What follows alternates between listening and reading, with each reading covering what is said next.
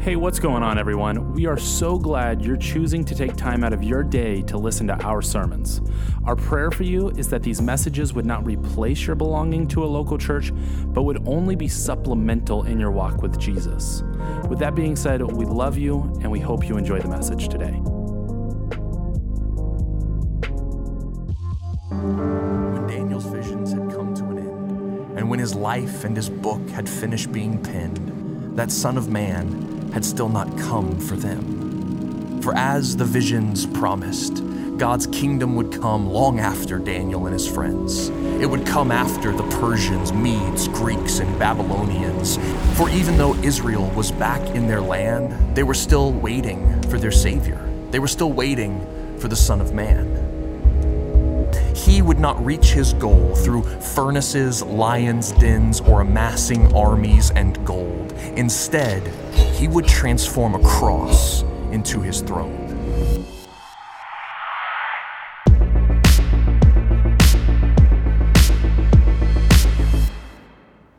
Right, well, welcome again to South Valley. My name is Ricky Hemme. We are going to jump into Daniel life in the end. I hope you've enjoyed this series so far. I know that I've enjoyed this series so far. It has stretched me, it has challenged me. Let's begin with a quick little recap. In season one, we learned that in 605 BC, Daniel and other teenagers like him, they were kidnapped. They were forced into exile by an evil king named Nebuchadnezzar. They were left in the land of Babylon for 70 years where they faithfully served served under three wicked kings. You'll remember these names Nebuchadnezzar, Belshazzar, and Cyrus were the three kings. Uh, the book of Daniel is made up of two halves, as we talked about in previous weeks. The first half, chapters 1 through 6, contains narratives from the life of Daniel and his three friends, Shadrach, Meshach, and Abednego. They show Daniel and his friends uh, serving their pagan masters loyally as the prophet Jeremiah commanded them, yet without compromising to their greater loyalty to God. The second half of the book, Daniel 7 through 12, contains apocalyptic visions. These are visions designed to reassure God's people that, in spite of their present persecution, and suffering, God is in control and God will be victorious. That's what we've explored the last two weeks. We've talked about these visions, crazy visions, right? I told you my vision of the ram. We're going to see if that vision plays out well today or not. Uh, well, we talked about so these different beasts, the goat and the ram that Daniel had a vision of, and then how they prophesied future events. And I just want to remind you that apocalyptic literature is very hard to understand because symbolism is a key element in apocalyptic literature. And sometimes these symbols baffle readers. Well, today we're in Daniel chapter 9, which contains the goat of all prophecies. Maybe it's called the goat. The goat of all prophecies, the greatest of all time prophecies. Many scholars through the ages have called this chapter the backbone of prophecy. Okay, this, this is one of the greatest prophecies of all time. We could skip forward in the notes here just a little bit to the backbone of prophecy. Uh, one pro- commentator, H.A. Uh, Ironside, said it's the greatest prophecy all, of all time. H.C. Leupold says that the verses of this chapter unroll a panorama of history that's without parallel even in the sacred scriptures. Philip Newell says this is the greatest chapter in the book of Daniel and one of the greatest in the entire Bible. And even Sir Isaac Newton, one of the, the, the greatest mathematicians of all time, said that the whole truth of Christianity can stand alone on this prophecy, this one prophecy in Daniel chapter 9, the goat of all prophecies. Now, we have a lot to cover, which is why I'm talking so fast right now. So I'm going to pray and we're going to jump into it. Will you guys pray with me? Father God, I want to thank you so much again for the CR team leading us in worship. And I want to thank you right now for the chance to open up your word. Lord, we want to hear from you, we want to come under you. We also acknowledge, God, that there are times where your word challenges us. I pray, God, that we would have ears that hear that we would have a heart that is soft, that we would respond to your calling in our lives. I pray, God, that at those times where we need to be in awe of you, the fact that you know the future, that you're driving the future, shows us that, that you are enormous. You are mighty God. We, we've declared today that the battle belongs to you, that, that, you are, that you set captives free from slavery. You are mighty God. We acknowledge that today. So just humble our hearts. Put us in the right place today as we open your word. I pray this in Jesus' name. And all God's people said, Amen. Amen. Now, Daniel received the greatest prophecy of all time one evening after he was spending some time in Bible study and prayer. Now, I was driving to church here on Thursday with my son, Thursday afternoon. We were working on the lobby, trying to get th- some things in order in the lobby. My son, he's only six years old, and he asked me this question, a really good question. He said, uh, How do we hear, Dad, how do we hear God's voice? I said, That's a great question, John. We hear God's voice through His Word. That's why we call it the Bible, the Word of God. If you're wondering what God has to say to you, He's written it down for you in the Bible. That's why I read the Bible to my kids at nighttime, because I want them to hear God's voice. But we communicate to God through prayer. We hear from God through His Word. We communicate to God through prayer. Time in the Word, time in prayer, time with believers is where a relationship with God is forged. It's through these disciplines that we learn the most about God and learn the most about ourselves, which is why I'm excited about Rooted. And 160 people are going through Rooted right now, which is super exciting. And it, yeah, pumps me up. Let's give it up. Uh, yeah, Marcus and the team did an awesome job with that.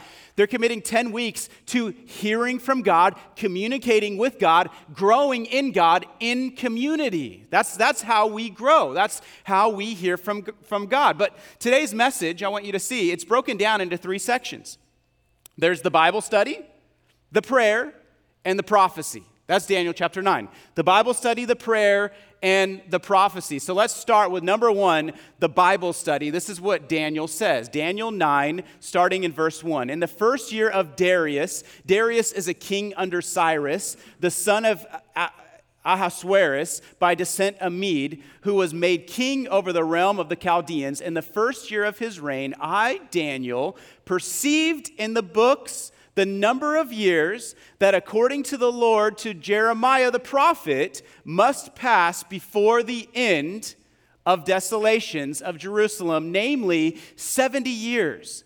Then I turned my face to the Lord God, seeking him by prayer and pleas for mercy with fasting and sackcloth and ashes. The first thing I want you to see in Daniel 9 is that even prophets study the Bible. Daniel here is reading the scrolls of Jeremiah. And although Daniel has a book named after him, okay, that's massive, he still never stopped studying the word. Okay, it doesn't matter how many times you study a passage, there is always something new to learn. That's because the Word of God is living and active. Can I get an amen? The Word of God doesn't, you don't just read it, it reads you.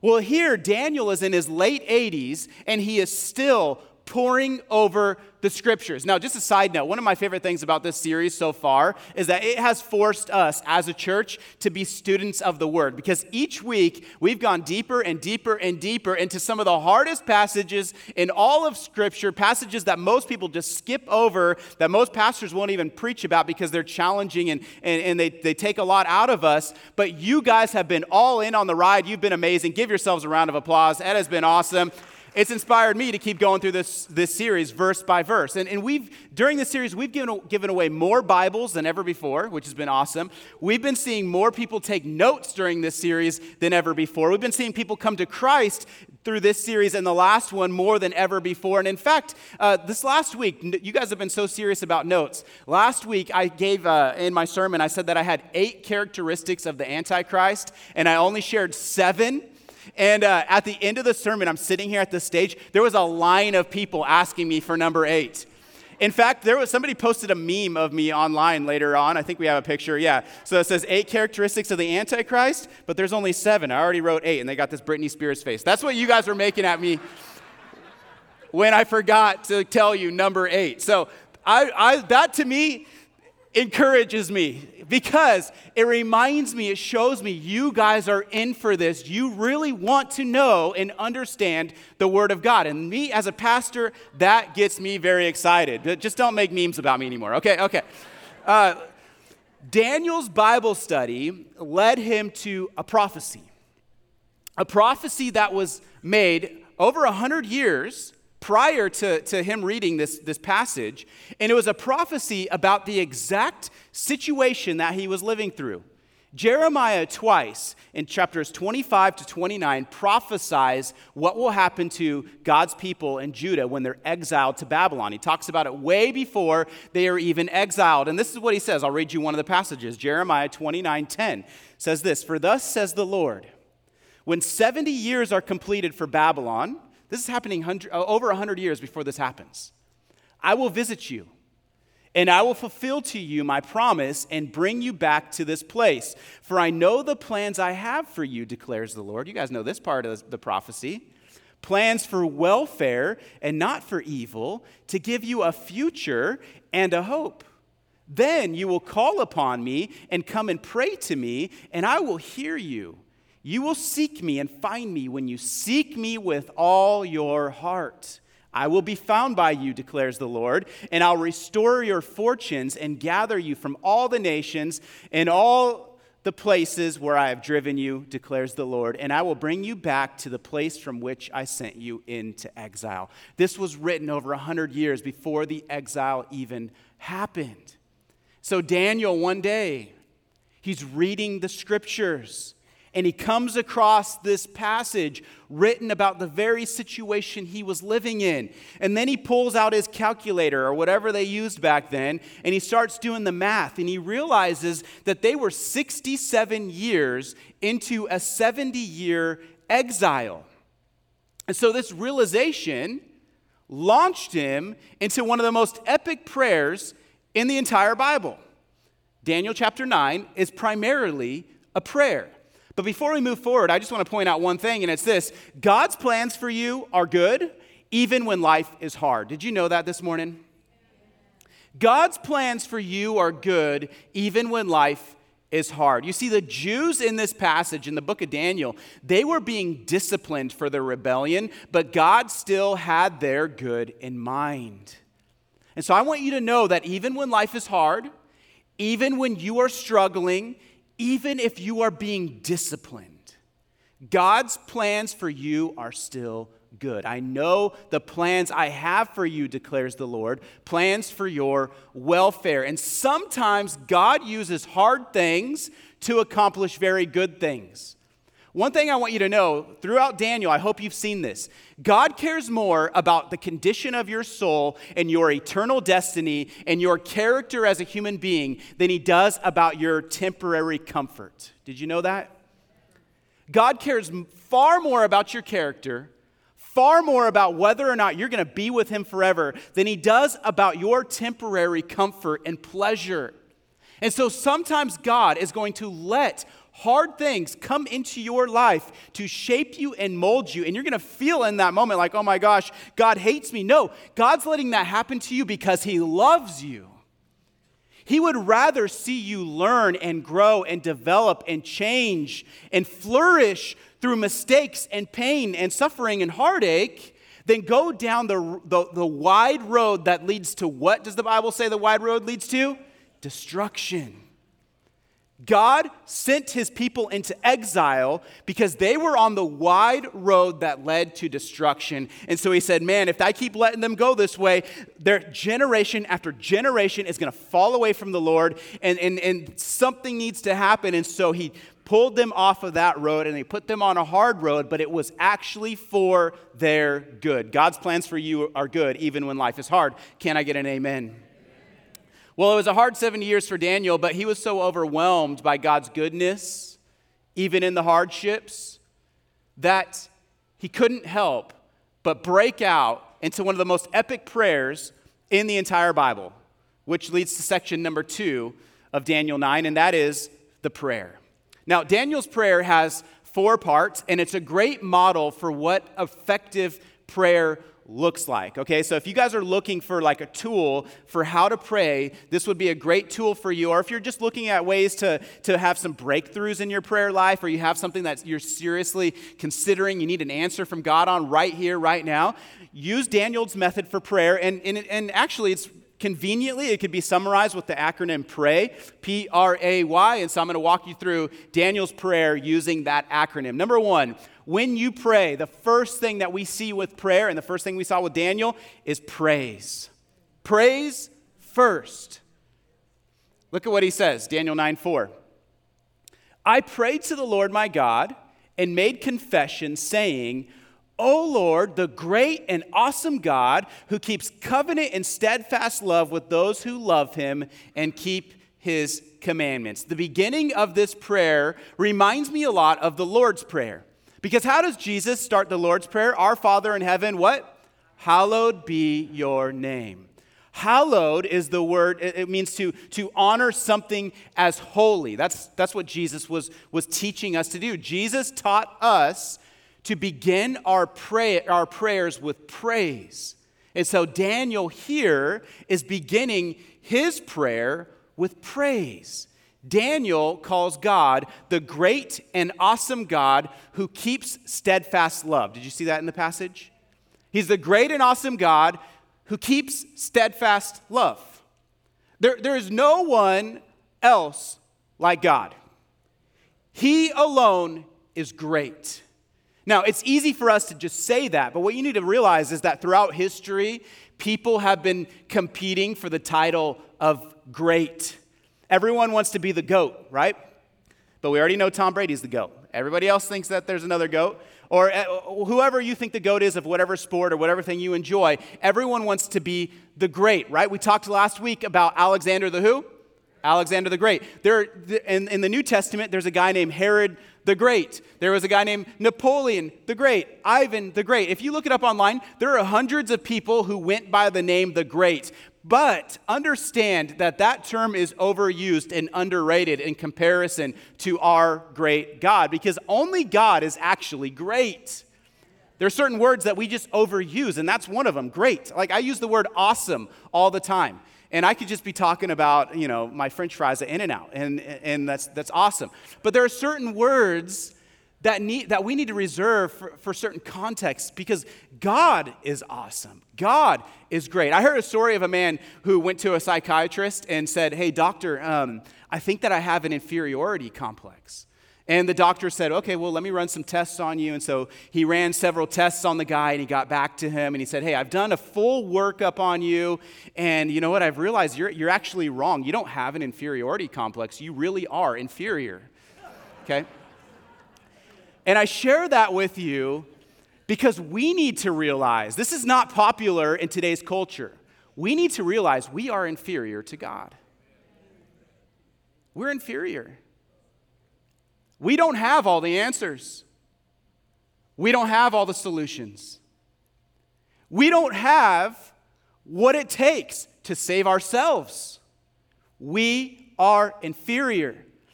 But we know the one who is great and awesome and mighty. Yahweh is his name.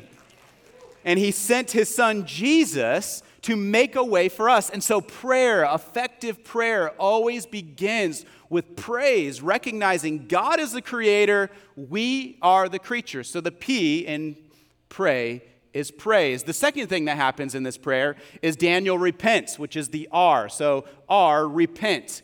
Now, just a side note, as I read this passage, I want you to pay attention to how many times Daniel uses the word we in this prayer. Look at what he says. Daniel 9, he says, We have sinned, and we have done wrong, and acted wickedly and rebelled. Turning aside from your commandments and rules, we have not listened to your servants, the prophets, who spoke in your name to our kings, our princes, and our fathers, and to all the people of the land. To you, O Lord, belongs righteousness, but to us, open shame. As at this day, to the men of Judah, to the inhabitants of Jerusalem and to all Israel, those who are near and those who are far away, in all the lands to which you have driven them, because of the treachery that you have committed, they have committed against you. To us, O Lord, belongs open shame. To our kings, to our princes, and to our fathers, because we have sinned against you. Daniel was a man of prayer. That's one of the reasons why he succeeded in Babylon. Even though he was a slave in the king's court, he rose up to power, he rose up to prominence because he was a man of prayer. In fact, it was his prayer life that put him in the lion's den. You guys remember that? He was told not to pray uh, to any other God. And what did he do? He went to his window, he opened the door for everybody to see, and he got on his knees three times a day towards Jerusalem and he prayed. This was a man of prayer. He often prayed throughout his life. From a teenager to now in his 80s, he is a man of prayer. And in this prayer, he's not just praying for himself, he's interceding for his people, he's interceding for his nation. To the Lord our God belong mercy and forgiveness, for we have rebelled against him. And we haven't obeyed the voice of the Lord our God by walking in his laws, which he set up before us by his servants, the prophets. All Israel has transgressed your law and turned aside, refusing to obey your voice. And the curse and the oath that are written in the law of Moses, the servant of God, have been poured out upon us because we have sinned against him. He has confirmed his words, which he spoke against us and against our rulers who ruled us by bringing upon us a great calamity. For under the whole heaven there has not been done anything like what has been done against Jerusalem. As it is written in the law of Moses, all this calamity has come upon us, yet we have not entreated the favor of the Lord our God, turning from our iniquities and gaining insight by your truth. Therefore, the Lord has kept ready the calamity and has brought it upon us. For the Lord our God is righteous in all, the, all his works that he has done, and we have not obeyed his voice. And now, our Lord, our God, who brought your people, now, O Lord, our God, who brought your people out of the land of Egypt with a mighty hand and have made a name for yourself, as at this day we have sinned, we have done wickedly. Now, most of you guys know I enjoy motocross. Some of you guys know that by now. I enjoy motorsports in, in general. And one thing you'll notice if you like, eh, like motorsports, when, when racers get on the podium, they never use the word I, they always use the word we. Okay, they never say, I felt great today. They always say, we felt great today, even though there was nobody on the back of their motorcycle racing with them. Okay? But they always use the word we. We felt great because they talk as a team. We had the bike tuned in just right. We knew we were fast out on the track. We were very happy with the results. Oftentimes, the good racers, the ones who win, the ones who end up on the podium, they know it's not just them they know it takes a team to win. It takes a team. And so they use the word we. Well, Daniel's prayer isn't just me, it's we. Daniel repents here not of just only of his sin, but also of the sins of his people. Now, to repent, you guys know this, to repent, you're going in one direction, you're doing one thing your own way. Then you acknowledge, oh my goodness, I'm going the wrong way. You acknowledge it, you confess it, you make a 180 degree turn and you turn towards God and you embrace His way. Well, what I love about Daniel is no matter how hard life was, he never had a victim mentality about what was going on in his world. He turned from his sins, he prayed for his people, and he took them with him to turn the opposite direction of sin. Daniel was an incredibly righteous man who was suffering for the consequences of his own ancestors, but he was never a victim in his own mind. He never had a victim mentality. He lumped himself up into his people and said, We have sinned. We need to repent. Did you guys see any sins of Daniel in the book of Daniel so far? Have you seen him sin one time? No, we don't see one. But here he's making confession. He is turning from sin. He is saying, We have done it. He lumps himself in with his people. And I find this inspiring because it's very rare in today's culture to own up to sin. It's very rare. Let me show you six ways that culture typically deals with sin. Number one is we like to deny it. People will say, well, to me, in my mind, you know, that's, that's not a sin. I, I don't see that as a sin, so I, it's not a big deal to me. But, but here's the thing we don't define what sin is, God does. We don't define what true, what, what's truth, God does. Uh, I, if, if I ever find myself disagreeing with God, the problem is not God, the problem is me. That's one common response to sin, is to deny it. The second common response is to hide it. We've gotten so good at hiding behind masks hiding behind polished social media profiles, hiding behind walls and lies, hiding behind substances, isolating ourselves, sweeping things under the rug. Instead of owning the problems, instead of owning the pain, instead of owning the sin, we deny it or we hide from it. But that doesn't fix it, it still remains. The third common thing that we do instead of owning it and repenting is we repent, just so you know, repent is not a popular word, okay? It's an offensive word because it's saying, hey, you were wrong. But that's why prayer starts with praise, coming under God and saying, you know what, God, I'm going to do things your way, not my way. And when I see things your way, that means that sometimes I need to confess and I need to repent instead of denying, instead of hiding, and instead of making excuses. People will often say, well, you know what? Yeah, it's, uh, it's a sin, but it's really not that big of a deal. You know, it, you know, it's all sins are all sins are basically the same. It's really not that big of a deal. All sins, you know, all sins are the same. Well, well really? Where does it say in the Bible that all sin is the same? Okay, I, I hear that all the time. All sin is not the same. All sin cuts us off from God, yes. James says that when you break one law, you break all of God's law, but God's judgment towards certain sins is far greater than his judgment towards other sins. Last night, I went to the, the Hanford uh, Jazz Festival, uh, hung out with some friends over there from the church. And on our way back, uh, Blake asked me, she said, Hey, will you go to jail for driving too fast? And I don't think I was driving too fast, just, just for the record. I think I was driving just fine.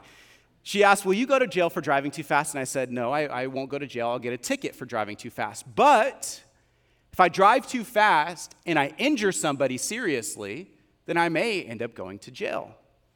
Both examples are examples of breaking the law, but one is a worse offense than the other.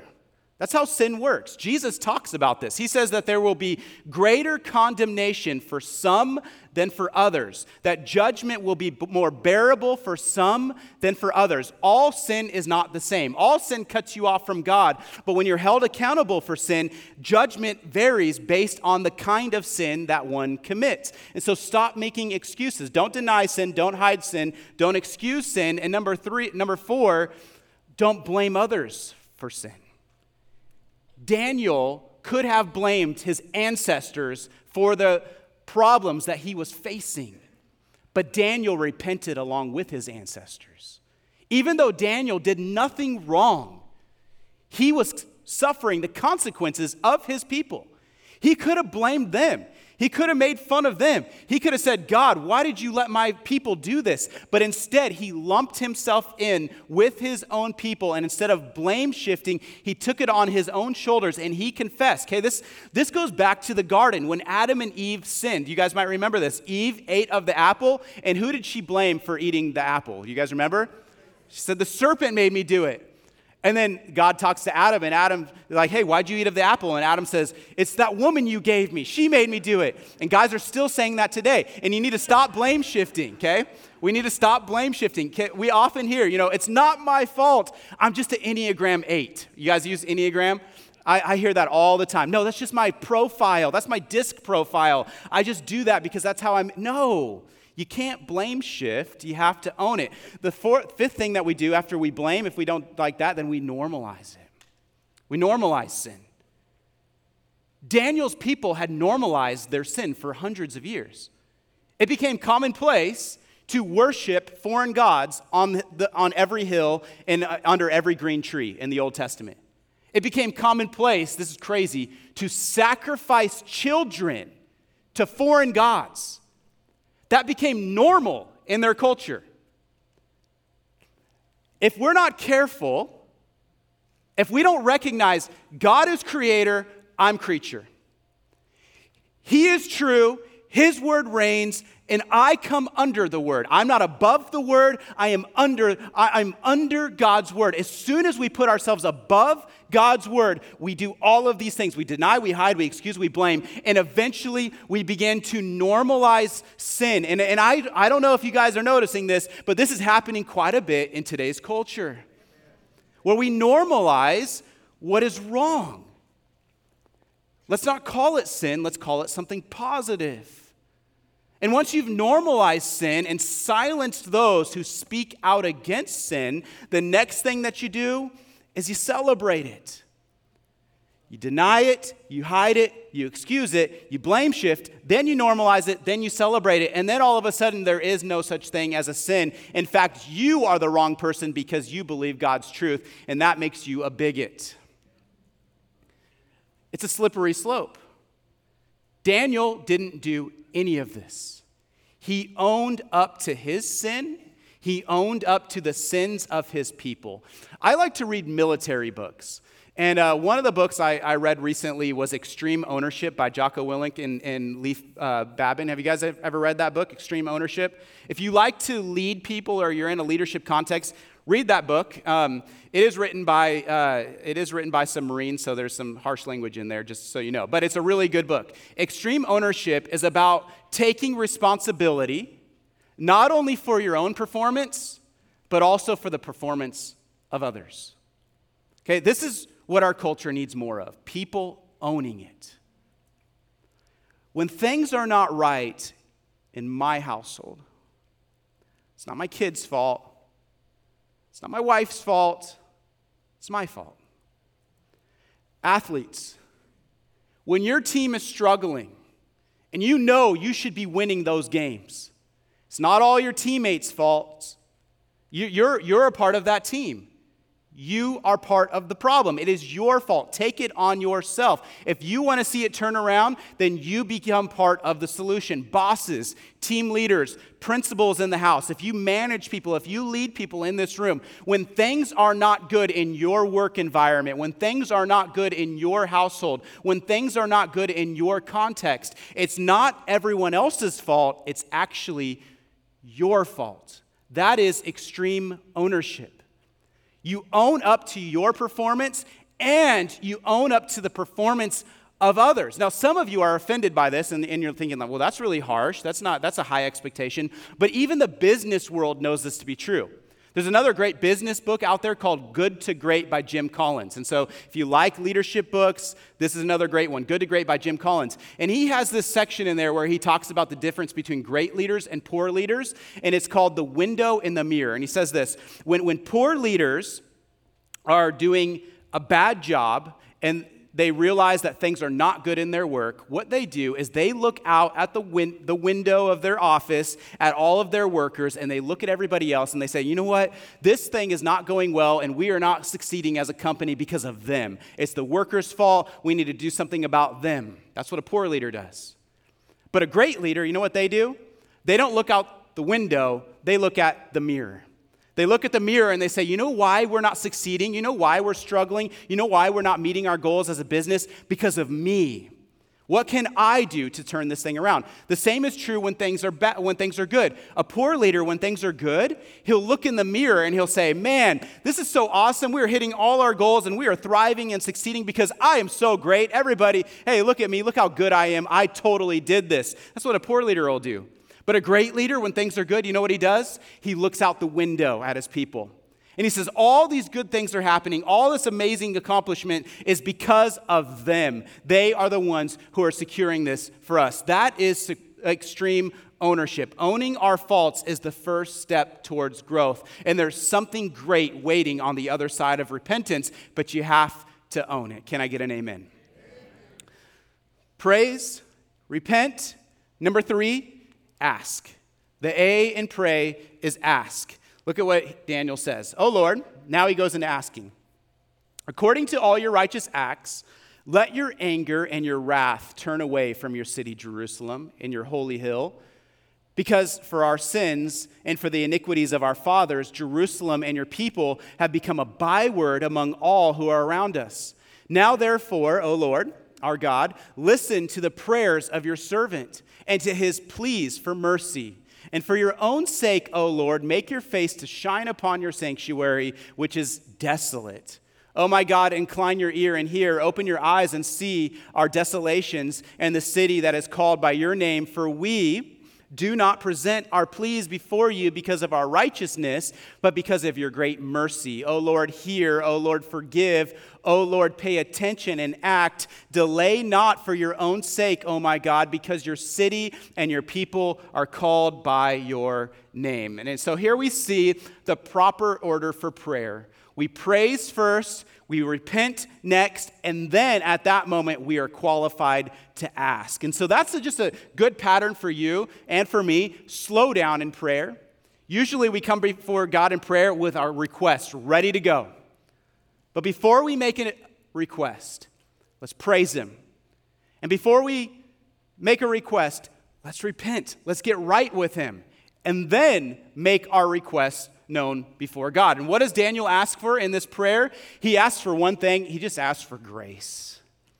How many of you are in need of grace this morning? God, give me grace. Grace to rebuild, grace to get this area of my life back, grace to overcome this mental struggle, grace to get my finances right, grace to just be positive today, grace to just have a good day. Like, I'm so tired of people cutting me off, like, just tired of it.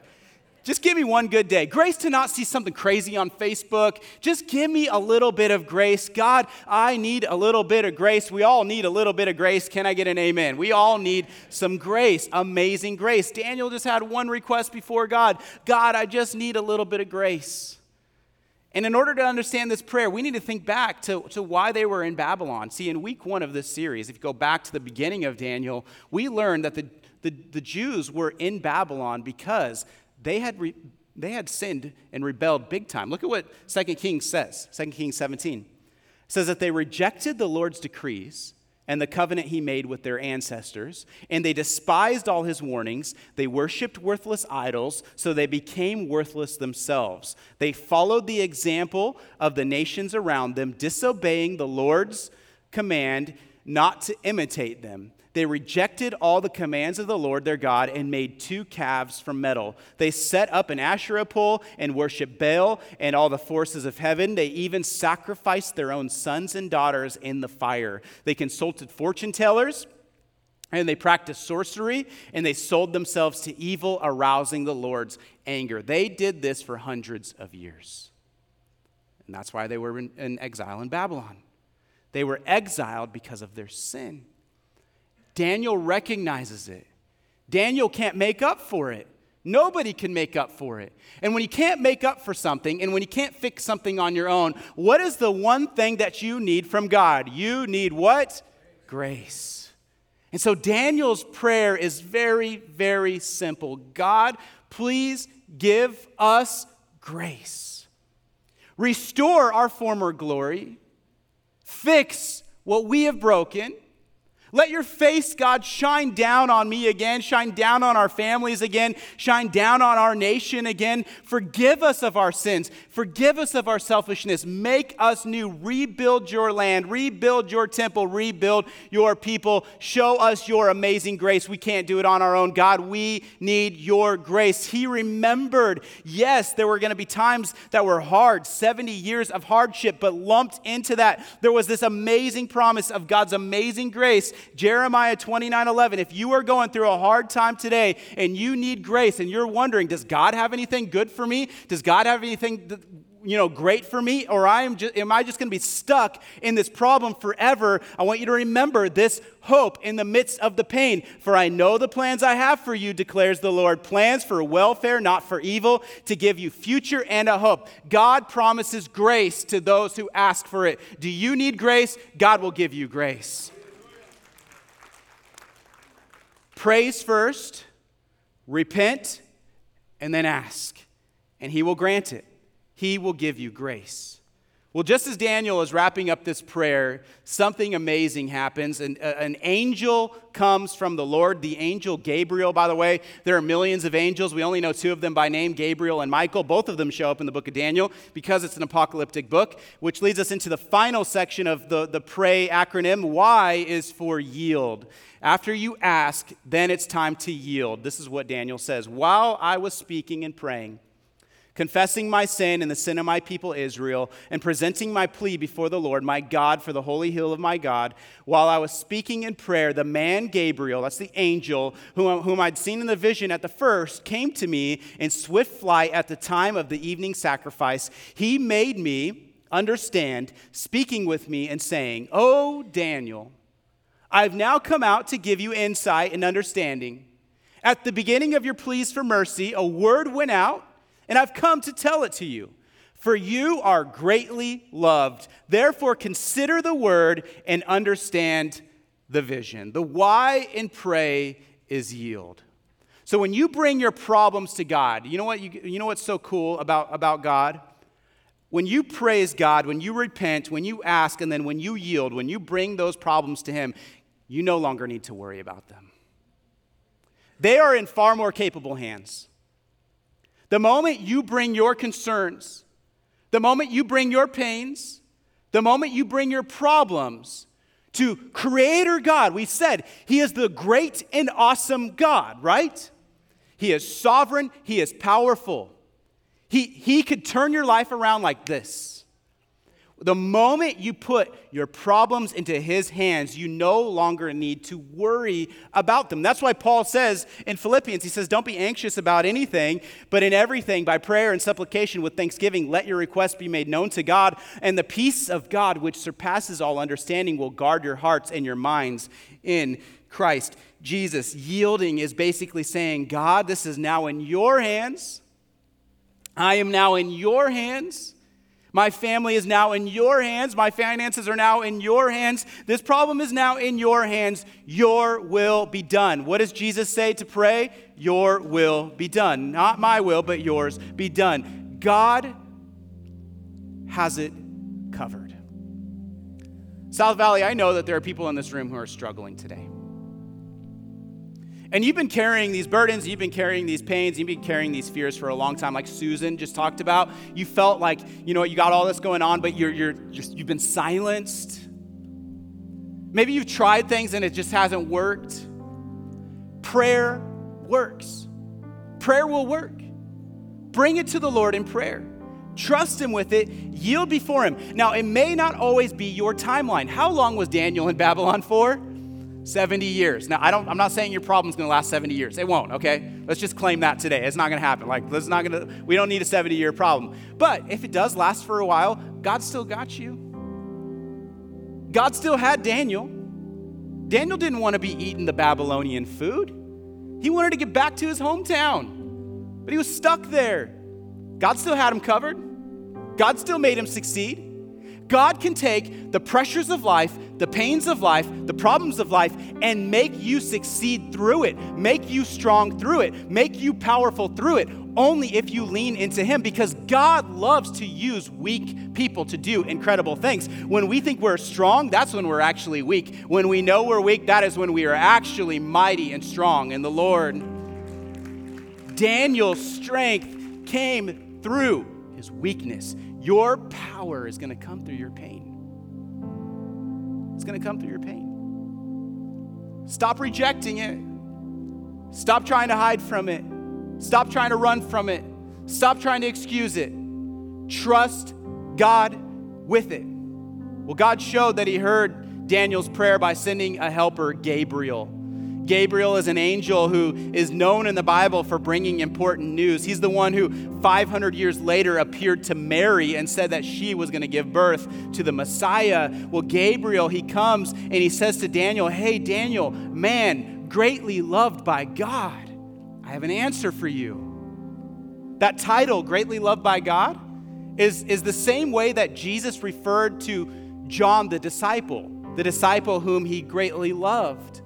And later on in the book of John, when John writes to believers today, you know what he calls us? Beloved. You know what that means? Those who are greatly loved by God. You know why you can yield? You know why you can trust God with your pain? You know why you can trust God with your children? You know why you can trust God with your finances? You know why you can trust God with whatever is bothering you? Because of this. You can yield because you are greatly loved. Did you know that today? You are greatly loved. And you have a far greater helper than Gabriel. You have the Holy Spirit. And you have a far greater intercessor than Daniel because you have the Son of God, Jesus Christ, interceding daily for you. You can yield, you can trust because you are greatly loved. Satan would like for you to think that God is rejected you, that God has turned his back on you, that God no longer has good for you. But God says, I know the plans I have for you plans for welfare, plans for a future, plans for a success. Pray to him, lean into him, yield to him because you are greatly loved. Well, after this amazing, heartfelt prayer, one of the most amazing prayers in all of Scripture, God delivered the greatest prophecy of all time, the most complex, most amazing prophecy. Scholars are still writing about it, scholars are still baffled by it. Minds are blown every time they read it. And if you want to learn more about it, you got to come back next week, okay? Number three is the prophecy, but we clearly don't have time for that today. I want to give you three takeaways, though. Three takeaways for this message. Number one, heaven is never far away. I hope you're seeing with Daniel, heaven is never far away. Daniel gave a three minute prayer, and the angel of Gabriel showed up immediately. Okay, there, there is no busy signal when calling into heaven. Okay, I know when you try to cancel your internet provider, it takes you like a week of phone calls. It doesn't work that way with prayer prayer goes directly to God. It's, it's, it's seen as a, as, as a sweet aroma, the, the incense of the saints around the throne of God. Daniel's prayer, it might seem like a long prayer, it was only three minutes. Three minute prayer, and then after three minutes, God sent an angel named Gabriel. Your heaven is never far away. You are never, ever alone. And I want to just say this very clearly today. This last week, I did a funeral, uh, and I do a lot of funerals. This one was for a suicide. And I do a lot of funerals for suicide. And that's become more and more prominent in our culture. And a lot of times, it's because people feel they're alone. It's because people feel like it's too much to bear. It's because people think that solutions are too far away, heaven is too far away. There's hope, there's healing. Open your mouth, talk to God Talk to others. You're not in this alone. Satan wants to silence you. Satan wants to make you make excuses. Satan wants you to blame others. Satan wants you to play victim. He wants to isolate you and put you in the dark. And if you do that, all kinds of bad thoughts are going to haunt you and get in your head. And you might go, come to a spot where you feel like the only solution is to end it all. But that's not the solution. The solution is to open your mouth in prayer, open your mouth to others. That's why we have rooted. That's why we have CR. That's why we have small groups because God wants to move in your life. Satan wants to isolate you. God wants to help you. Heaven is never far away. Can I get an amen? Number two, application look for ways to spice up your prayer life. If you're here today and you're like, man, I don't pray anymore because I just, I just don't have anything to say Daniel began his time of prayer with fasting.